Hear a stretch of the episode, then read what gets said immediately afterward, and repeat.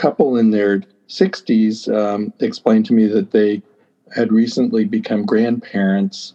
Um, their daughter lived in Florida, um, but the baby died on um, the second day of life. And it was a just a tragic story um, of a newborn that had a you know totally unremarkable pregnancy and delivery and um, just uh, on the second day of life just died. And um, I, you know I, I, was horrified by this story and you know this poor uh, these poor grandparents. And and then they told me and or um, that that happened um, actually you know earlier in the year. And uh, she's pregnant again. And I, I asked you know what had been done to try to you know why did the baby die what what what happened um, did they do a newborn screening test you're listening to the voice of Dr. Richard Parad, who's the director of the Newborn Genomic Program in the Department of Pediatric Newborn Medicine at Brigham and Women's Hospital in Boston, Massachusetts. He is also the associate professor of pediatrics at Harvard Medical School. He's a neonatologist and a pediatric pulmonologist by clinical training. He has been an investigator in multiple clinical trials targeting the treatment of newborn lung diseases and has authored a number of epidemiological studies of bronchopulmonary dysplasia.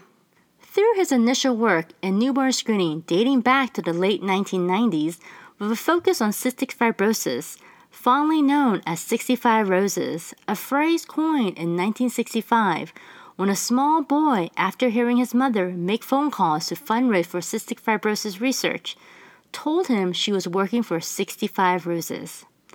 Helps advance the mission of the Newborn Screening Translational Research Network to expand newborn screening. Dr. Parad's effort enabled Massachusetts to become one of the first states to offer cystic fibrosis known as CF screening. He was a principal investigator in the BabySeq project that studied genomic sequencing in newborns that you can learn more about by visiting the website nbstrn.org. Dr. Parad is continuing to advance newborn screening research by conceiving of and implementing a hospital based supplemental Duchenne muscular dystrophy newborn screening program. His interest in integrating genomic sequencing platforms into newborn screening has led to developing pilot programs for newborn genomic sequencing of cancer predisposition syndromes such as retinoblastoma and Menkes disease. NBS is excited to share Dr. Parad's passion with our communities of listeners. Hello, this is the Newborn Screening Spotlight. This podcast is about the advancement of rare disease research told by health professionals, researchers, parents, and advocates. This podcast is for you to learn how newborn screening research saves the lives of babies every day through the discovery of new technology and treatment. You will hear stories from experts who treat babies, the families who care for them, and the researchers who make it all happen. We are your co hosts. I am Dr. Ki Chan. And I'm Dr. Amy Brower. We're from the Newborn Screening Translational Research Network, also known as the NBSTRN. Our work is supported by one of the institutes at the National Institutes of Health in Bethesda, Maryland, called the Eunice Kennedy Shriver National Institute of Child Health and Human Development, also known as NICHD. Dr. Chan and I are from the American College of Medical Genetics and Genomics, also known as ACMG, and ACMG leads the NBSTRN. Screening babies saves lives every day, and research advances newborn screening by developing new technologies to screen, diagnose, and treat. NBSTRN helps accelerate research by creating tools, resources, and expertise for researchers, doctors, families, patients, and advocates. To learn how you can help advance newborn screening research, advocate for rare disease screening and treatment, and learn about important discovery, become a member of the Newborn Screening Translational Research Network by visiting our website at www.nbstrn.org. Hello, Dr. Parad. Thank you so much for joining us today for our podcast interview. We're so delighted to have you join us. Based on your background, you've been in many different shoes. You are a neonatologist. How did you get involved with newborn screening research? P, thank you for, for inviting me. Um, I actually am both a neonatologist and a pediatric uh, pulmonologist.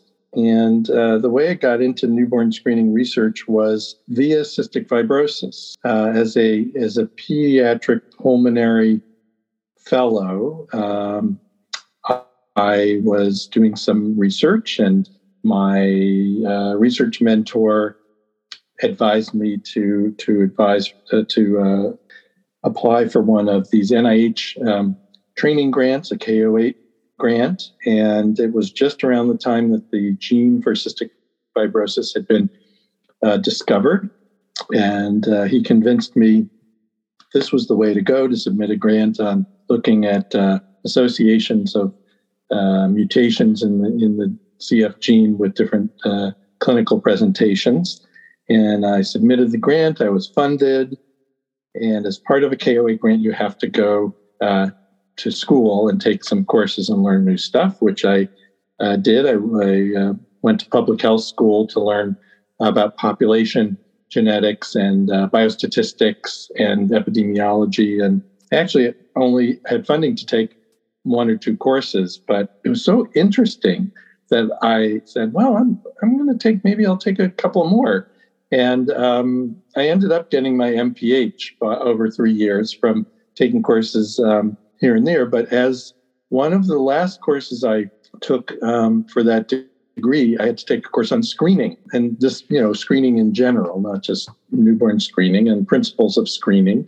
And to complete the course, we had to do a project. And the project uh, that I chose, it was just around the time that Colorado had started publishing a couple of papers on, on their IRT, uh, IRT newborn screening program in the New England Journal of Medicine. I had seen that. And I, so for my project, I designed uh, a state newborn screening program for cystic fibrosis that would include DNA um, as a as part of the algorithm. So this was a theoretical thing in in 1990, maybe six or something like that. And so I presented the project. I passed the course. I um, and I kept looking at the project and thinking, you know, this isn't such a bad idea. So I brought it to um, the newborn screening program, the Massachusetts newborn screening program, or the New England newborn screening program, where uh, one of my uh, clinical mentors, uh, a, a, metabolics person, did did um, worked part of the time, and he introduced me, and I presented this to them, and they said, "Nah, I don't think so." And then uh, I didn't give up. I came back uh, a year later and I presented them some more data. Wisconsin started publishing some information. Um, I, I, presented it a second time. And I think after the second time, I got a call back saying, you know what, we're kind of interested in this. And um, ultimately, uh, I was hired by the newborn screening program as a consultant to um, present this idea to the commissioner of public health, who was the person who made decisions about whether new disorders were going to be added. So that was quite an experience. And um, and then we started our program in 1999, which was at that time the first state-based newborn screening program that included uh, sort of a second-tier DNA uh, component to it. And the New England Newborn Screening Program, I think, has been known for for its dedication to, to research. It's been very thoughtful about uh, what what it, it's it's added and and how it's developed algorithms. So I was just brought up in this environment of asking questions and doing things carefully, and I think that sort of research side of newborn screening was their influence on on on me. So um, it was not at all a planned or expected route at all, and it and it ended up ended up being I think pretty successful because um, within ten years, every state in the United States was doing CF newborn screening, and and now they are all doing IRT DNA screening, which was not not the case um, at the beginning. Um, and I think improvements have been made to, to screening, but um, I was very fortunate to to to get that start in, in newborn screening. That's such a fascinating story, Dr. Parad. You have published on groundbreaking efforts in diverse diseases, from cystic fibrosis to congenital heart disease. Were there experiences during your care of babies in the NICU that led you to lead a pilot of newborn screening for Duchenne muscular dystrophy? Well, I mean, for CF, it actually, I was always very influenced from my clinical exposure as a, as a medical student resident to CF patients. I did, um, you know, have a special place in my heart for for children with CF, and I hadn't taken care of that many um, DMD patients. So it wasn't actually a patient that inspired my involvement in that project. It was actually another researcher. So uh, over the past 10 years, I've, I've, written a few papers with um, a, uh, a, a, molecular uh, geneticist named Andy Bhattacharjee, who's, who's, sort of a lab person who's been very dedicated towards advancing um, the sort of techniques involved in, in genomic screening that could apply to newborns. And um, he was the one who um, sort of picked DMD as a as a low hanging fruit um, as as a next area for newborn screening to get into that he was going to um, work on at, a company named Baebies in North Carolina that that works on newborn screening products. And he was, I believe, working with them to try to develop um, a marketable uh, DMD newborn screening product, and that didn't end up being too too um, successful. He ultimately left that company, but we kept talking about this idea of a two tier um, DMD screen, and that had had been sort of tried in in some places, and there, there's actually a long literature of DMD screening with just looking at CK levels for maybe 40 or 50 years. People have been looking at that. But Andy really was interested in in trying to fine tune the the uh, the second tier, the DNA part of it. And because of my experience with CF, that had a, a two tier um, assay with a, an analyte and then DNA, um, we started talking about how we could um, develop an assay for DMD that was like that, that could all be done on one dried blood spot. Um, so, so there are a few states in the United States that collect two, um, but the vast majority collect only one dried blood spot. And I, I can tell you now, after having run this program for six months, that it's really hard to get families back in to do that second dried blood spot. So, you know, if you if you have a cutoff on the first test you're doing that's means you have to bring a lot of people back it's a lot of it's a lot of work and it's a lot of anxiety for the parents and it's a lot of people you can't reach um, and pediatricians you can't reach and um, i really like the, the, the beauty and efficiency of doing everything on one dried blood spot if you can so um, and i think dmd is going to get there eventually. Uh, you know, there are FDA approved therapies. There are ways to screen for it. It's going to go to the RUSP and eventually it's going to get approved. But we just decided, you know, we can do this and we can do this now. And maybe we can help generate some preliminary, you know, sort of pilot data that would help drive a RUSP approval. So, um, and as having worked at the newborn screening program here in my state, and and being sort of the person in charge at my hospital that delivers a lot of babies i'm pretty familiar with the processes of newborn screening and i decided that it would be feasible to set up a hospital based supplemental program that's actually not new either uh, that used to be done pennsylvania used to offer supplemental testing i know um, in the 90s before screening panels were expanded by the state. Um, so we decided to just, with some funding from uh, um, the Cure uh, Duchenne Foundation, to offer to our parents in our hospital, um, the parents of newborns born in our hospital, uh, the opportunity to do an added newborn screening test.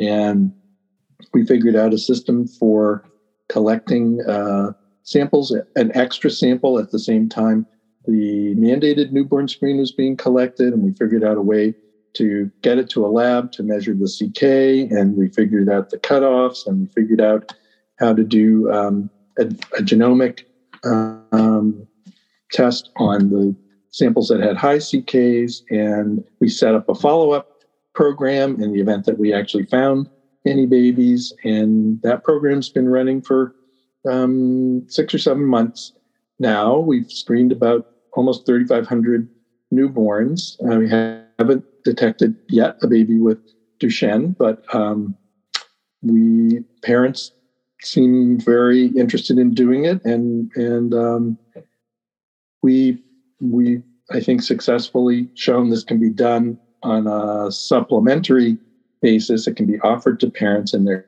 interested in doing it if you offer it to them. So hopefully, this is just all information that will ultimately go into approval of this disorder to be screened um, as as part of uh, the RUSP uh, panel, but that could take a number of years yet before we get there. In the meantime, our babies at our hospital are are getting screened every day, or they have the opportunity to do that if they choose to do. So, Dr. Parad, in thinking about Duchenne and the model that you've built, do you think that this is a model that can apply to other conditions, or as you look across the next candidates for newborn screening, do you think we sort of have to tweak it a little bit for each new condition? I think each condition will have to be, uh, you know, sort of uniquely fine tuned. Certainly, some conditions that there are now uh, actionable conditions that we don't screen for because we don't have a first analyte like IRT or CK to look for. There are disorders that at the moment can only be screened for looking at, at DNA. So doing a primary first tier sequencing screen. Um, so I think you have to look at each disorder and whether an analyte is available or not. Um, in some cases, that one analyte alone might be enough to just do it. In other cases, maybe you need two analytes. Or I think more and more we're we're going to have more more tools available to us as sequencing becomes kind of the next major platform to get added to newborn screening. It's certainly being done second tier uh, to confirm a first tier abnormality um, a lot. And I'm seeing the future as as uh, ho- hopefully uh, allowing first tier screening for for very specific disorders. But I think it will be a disease by disease decision about what's what's the most um, effective and efficient um, algorithm to, to screen for. And in the case of Duchenne, uh, if we were doing primary sequencing on everyone uh, for another disorder, uh, I mean, no, you could stick Duchenne in and just do primary sequencing for Duchenne. But you know, we haven't quite gotten there yet. Um, I think if if one or two disorders are, are added that uh, will be screened for with sequencing, if we can figure out how to do that, then a whole lot more could probably be added to the to the panel of, of, of actionable disorders that we do not currently screen for because we don't have the analyte to, to do that. Thank you. Um, so, thinking about the future, you and your colleagues presented at the NBSTRN Research Summit earlier last year, at the end of last year, on the early detection of pediatric cancer predisposition. Can you take a minute and describe your goals with this effort and how it could advance pediatric cancer research? Certainly. And, and this is an area that I'm uh, I'm focusing a lot of attention on now because I, I, I really believe in it as an important um, project. And uh, I know a lot of people thought I was kind of nuts in trying to uh, propose screening for cancer in in in children as something appropriate for newborn screening.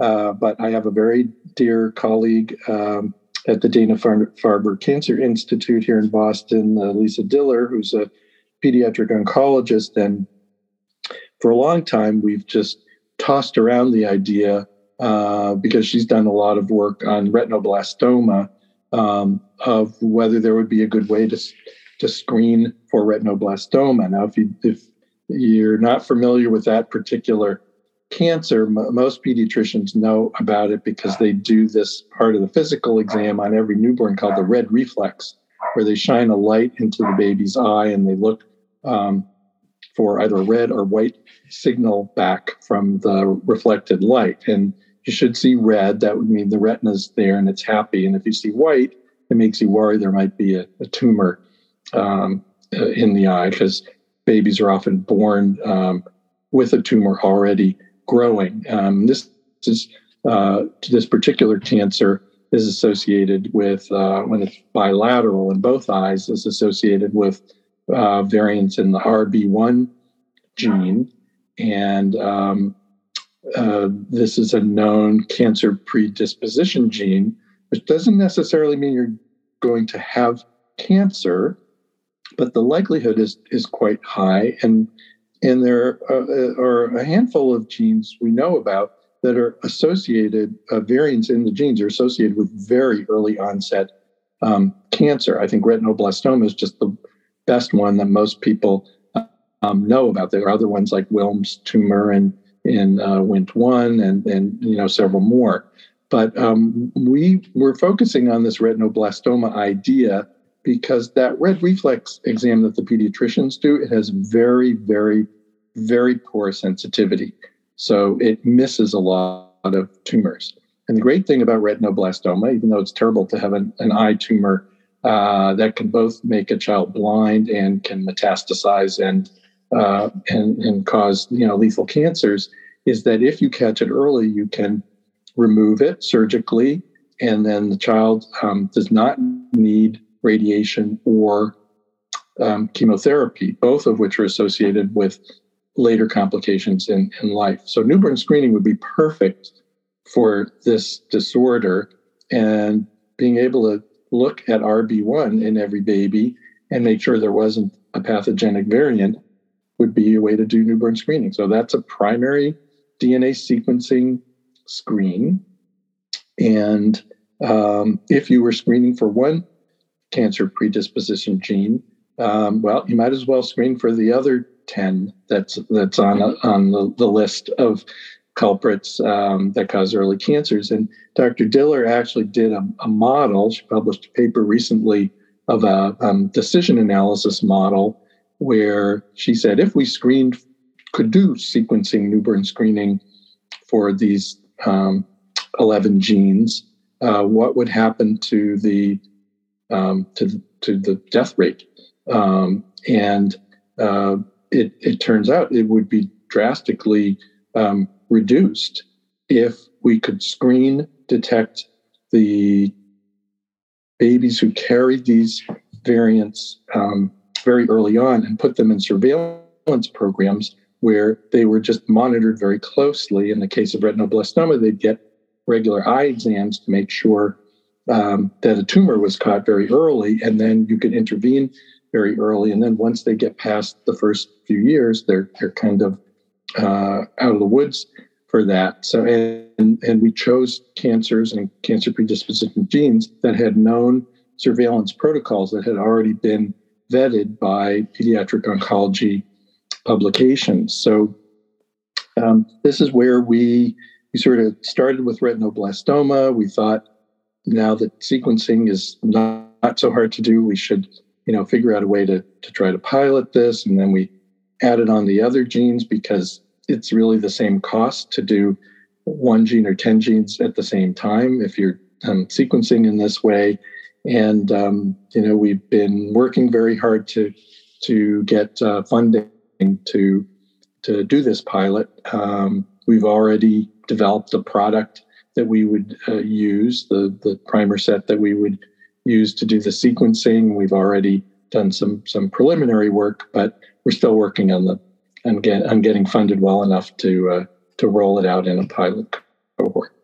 Dr. Parad, like early on in our interview, you mentioned about sequencing. So this brings me to our next question. Can you tell us about what is BabySeq? Uh, well, BabySeq um, was uh, part of an, an NIH funded uh, group of projects uh, that came out of a collaboration between um, the National Insti- Institute of uh, Childhood Diseases and the National um, Institute of uh, Genomic Research, uh, where mm, probably about 10 or 12 years now, they, uh, the institutes got together and sat down and looked at sequencing and said, how might this be valuable to newborn screening? And let's offer um, a grant proposal that would let people investigate this. So, uh, group of investigators, four different sites around the country, uh, were funded at this and uh, at this, and the group of investigators here in Boston um, designed a project where we proposed to offer um, to parents of newborns to have their baby have a whole exome sequencing performed uh, at the time of birth, and then that we would provide the information back to them. Uh, very specifically, we focused on reporting back um, genes that were associated with disorders that happened in early childhood or in, in childhood. And um, eventually we, we changed, we did add on um, actionable adult disorders that, um, you know, ACMG has had several lists of, of those um, that if, if we found information that was actionable, we would um, offer that to parents as well. And so BabySeq was the name given to our project where we offered parents this sequencing in the newborn period. And then babies were randomized to either getting sequenced or getting standard care, which would be um, just a newborn, regular newborn screen. Um, and they were also met with a genetic counselor who took a thorough family history and made a family tree. Um, that was done in both groups. And then we followed these babies out over a year. And mainly the follow up was to look and see how parents were impacted by having ha- having been given this information. So, um, they understood it? Did it make them anxious? Did it affect their relationship with their child? Um, how did they use the information?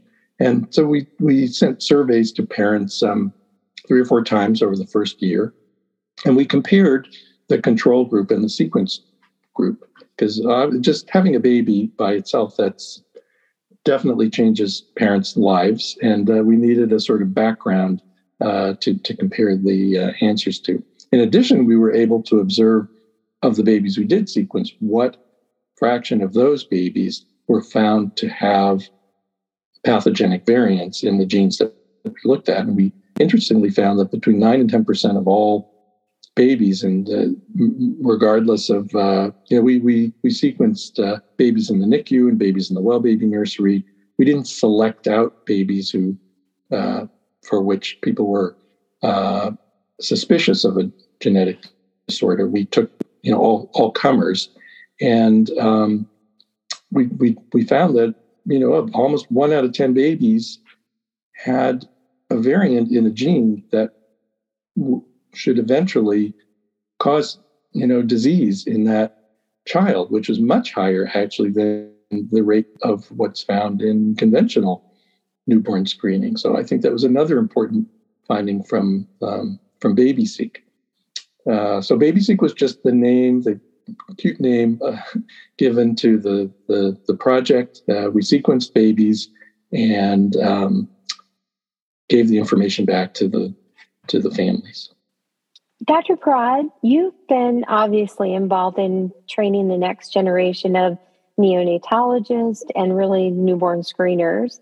What do you tell these folks um, about newborn screening research? Well, you know, honestly, a lot of the trainees that I, I work with, um, I'm always surprised. I'm actually not that surprised because it, it my own learning curve has been very circuitous. Um, I'm surprised that you know the formal teaching in the medical education is pretty minimal uh, about newborn screening. Uh, certainly, medical students learn and residents learn about heritable disorders and congenital anomalies, but it, it's unusual that they've had a teaching session where someone really sits them down and gives them the history of newborn screening and shows how a public health intervention um, has been so effective and why it's so important to take it seriously and be meticulous about um, making sure it's done and the, and the, results are known, as opposed to being sort of a pain in the neck, which is, I think, how um, many clinicians um, look at it. Uh, and I think if you're in a general pediatric practice and you might not see very many babies who have a true positive, and you might see a whole bunch of babies who have false positives, and th- that's really annoying because everyone gets all upset about that, and you have to do more tests and so forth. But um, I usually tr- try to impress on the on the trainees that um, newborn screening is really important. That you know we'll identify ten or fifteen thousand babies in the country every year who who have terrible diseases that where an early intervention is really going to make a big difference. And there's a lot more for us to learn about how to do this better and how to potentially expand it to more problems that if we could detect early and we knew what the ther- an early therapy um, should be that that we got those children into earlier treatment that would improve you know their long-term outcome and that's i think where most pediatricians mindset lives is uh, you know we like to take care of children because they have their whole futures ahead of them and we have an opportunity to try to optimize that by um, you know taking good care of them. And so uh, I have encouraged a few trainees to go into um, um, genetics and newborn screening related research. So um, a couple have have uh, have have uh, bitten onto this, but um, probably ma- the majority walk away with still this a pain in the neck. And why do we have to do this? Uh, but I'll keep I'll keep trying.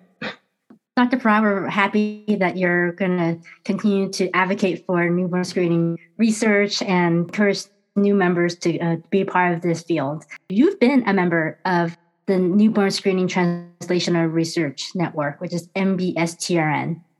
What role does NBSTRN play? What role could NBSTRN play in, the, in your efforts to help ensure that all babies have the healthiest future possible and the screening for diseases for which early intervention may improve outcome?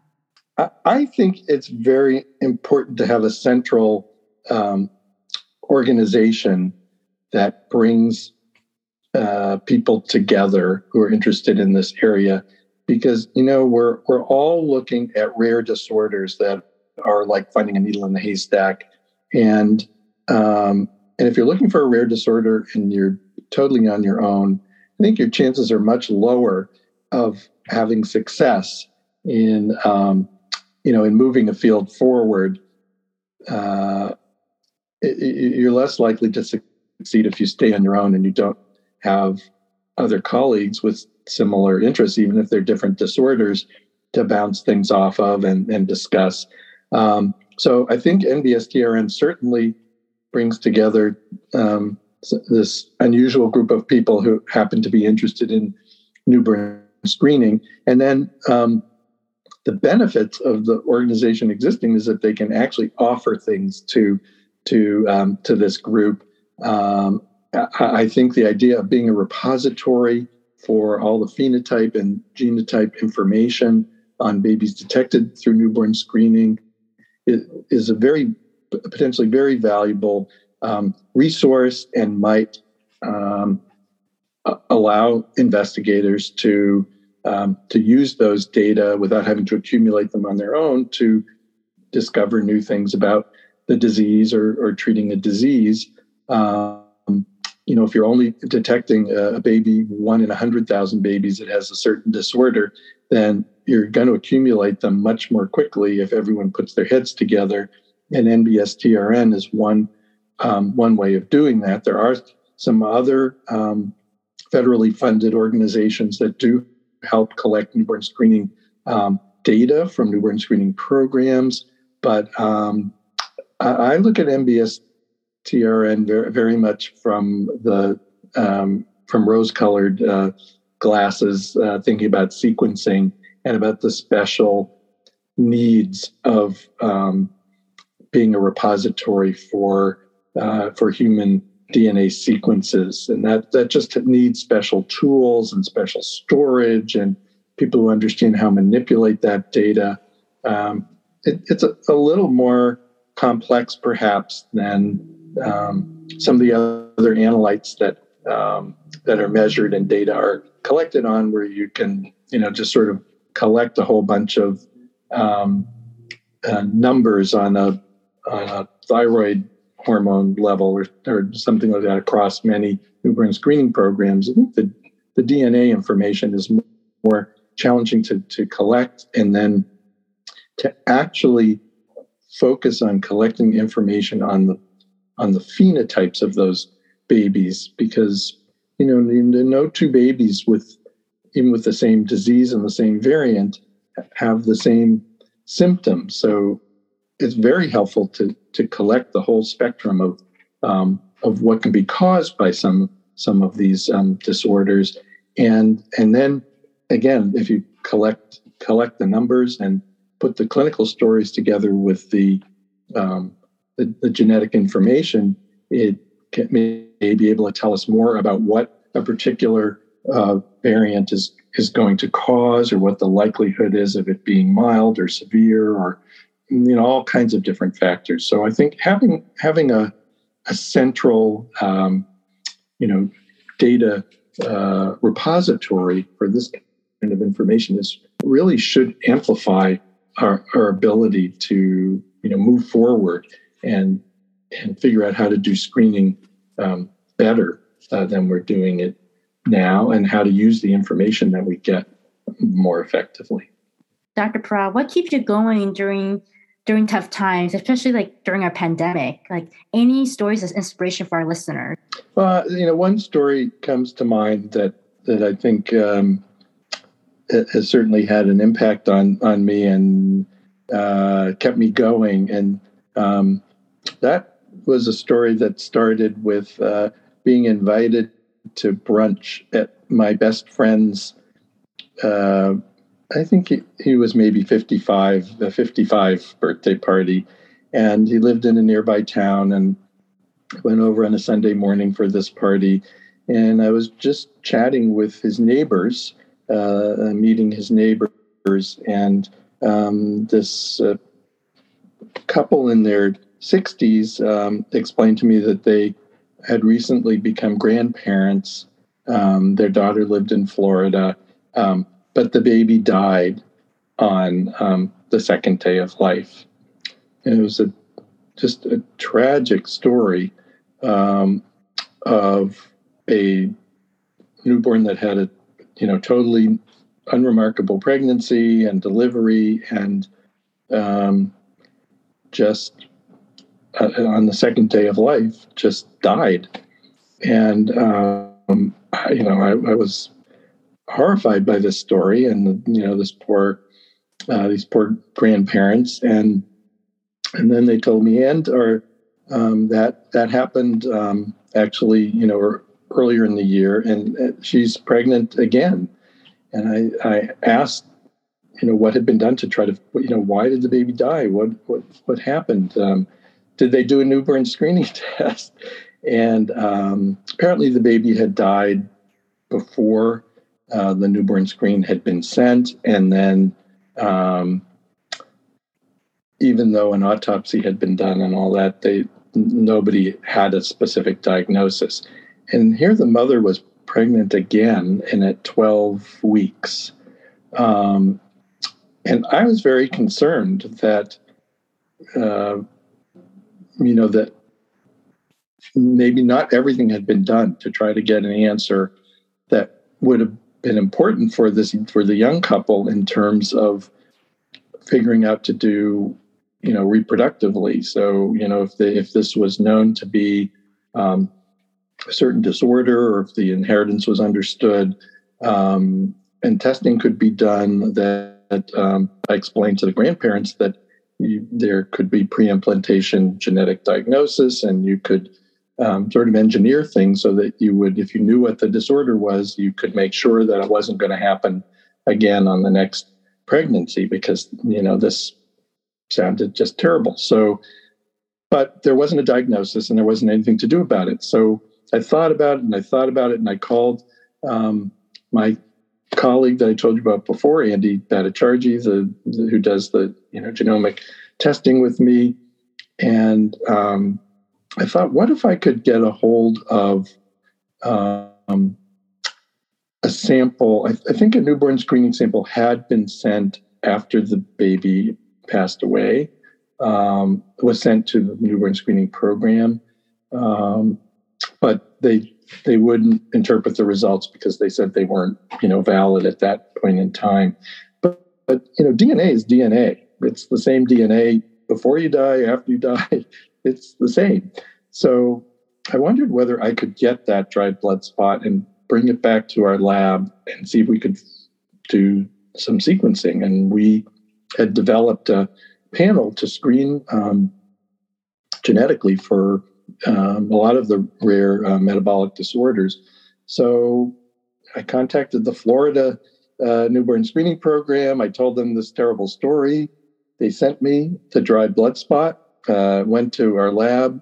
It got sequenced, and a variant was found in in the CPT2 gene, which you know causes a very often lethal um, uh, uh, a metabolic disorder. Uh, the bottom line here was that we actually had useful information for the parents to um, let them help help plan their reproductive future. Um, and they, she was already pregnant, and they weren't going to do um, anything about um, the, their current pregnancy. Um, but they decided to come to Boston and deliver their baby, where we could um, monitor the baby right from the get go, um, make sure the baby was on uh, IV glucose right away, and get the diagnostic tests done right away. And it turned out that the, the second baby wasn't affected. Um, and then they went on to have a third baby. And that, that time, using the information they had, they were they were able to do testing to to confirm that um, that their pregnancy wasn't um, affected, so that she could relax through her pregnancy and know that um, she wasn't going to have an affected baby. So um, I think about that family a lot because of the power of the information that can be um, provided by this kind of um, screening um, and and how valuable it can be to to to families. And this family was obviously, you know, devastated that they lost their first child, but they were very grateful um, that that they were lucky that their second child wasn't affected and that they had information that would um, help them be sure their third child was not affected. So that was a sort of newborn screening detective um, mission, and uh, and it had a happy ending. You know, Dr. Parad, you spoke about the amazing role that clinicians and researchers play in advancing newborn screening. Um, what advice do you have for families and patients and advocates? I, I wish, um, you know, I, I think parents have different parents have different feelings about newborn screening. They understand it differently, they look at it differently. I wish there was a way to have them feel that um, you know this this was a good thing that they didn't have to worry about um, because uh, you know there have obviously been a lot of controversies in certain states about retention of samples um, and you know the story I just told you about if Florida had destroyed um, the sample uh, within a few months of of the baby's uh, demise, then it wouldn't have been available to go back and do that testing. Um, I wish there was a way to have parents understand that you know newborn screening programs are good guys, and um, newborn screening is meant to protect um, babies, and um, you know it's not meant to be Big Brother is watching you. Um, but that um, it is very helpful to newborn sc- screening programs to have these dried blood spots um, available to be able to, and the information from them available, um, aggregated to to be able to improve screening um, and and sometimes for the individual baby to have a sample to go back to uh, after the fact.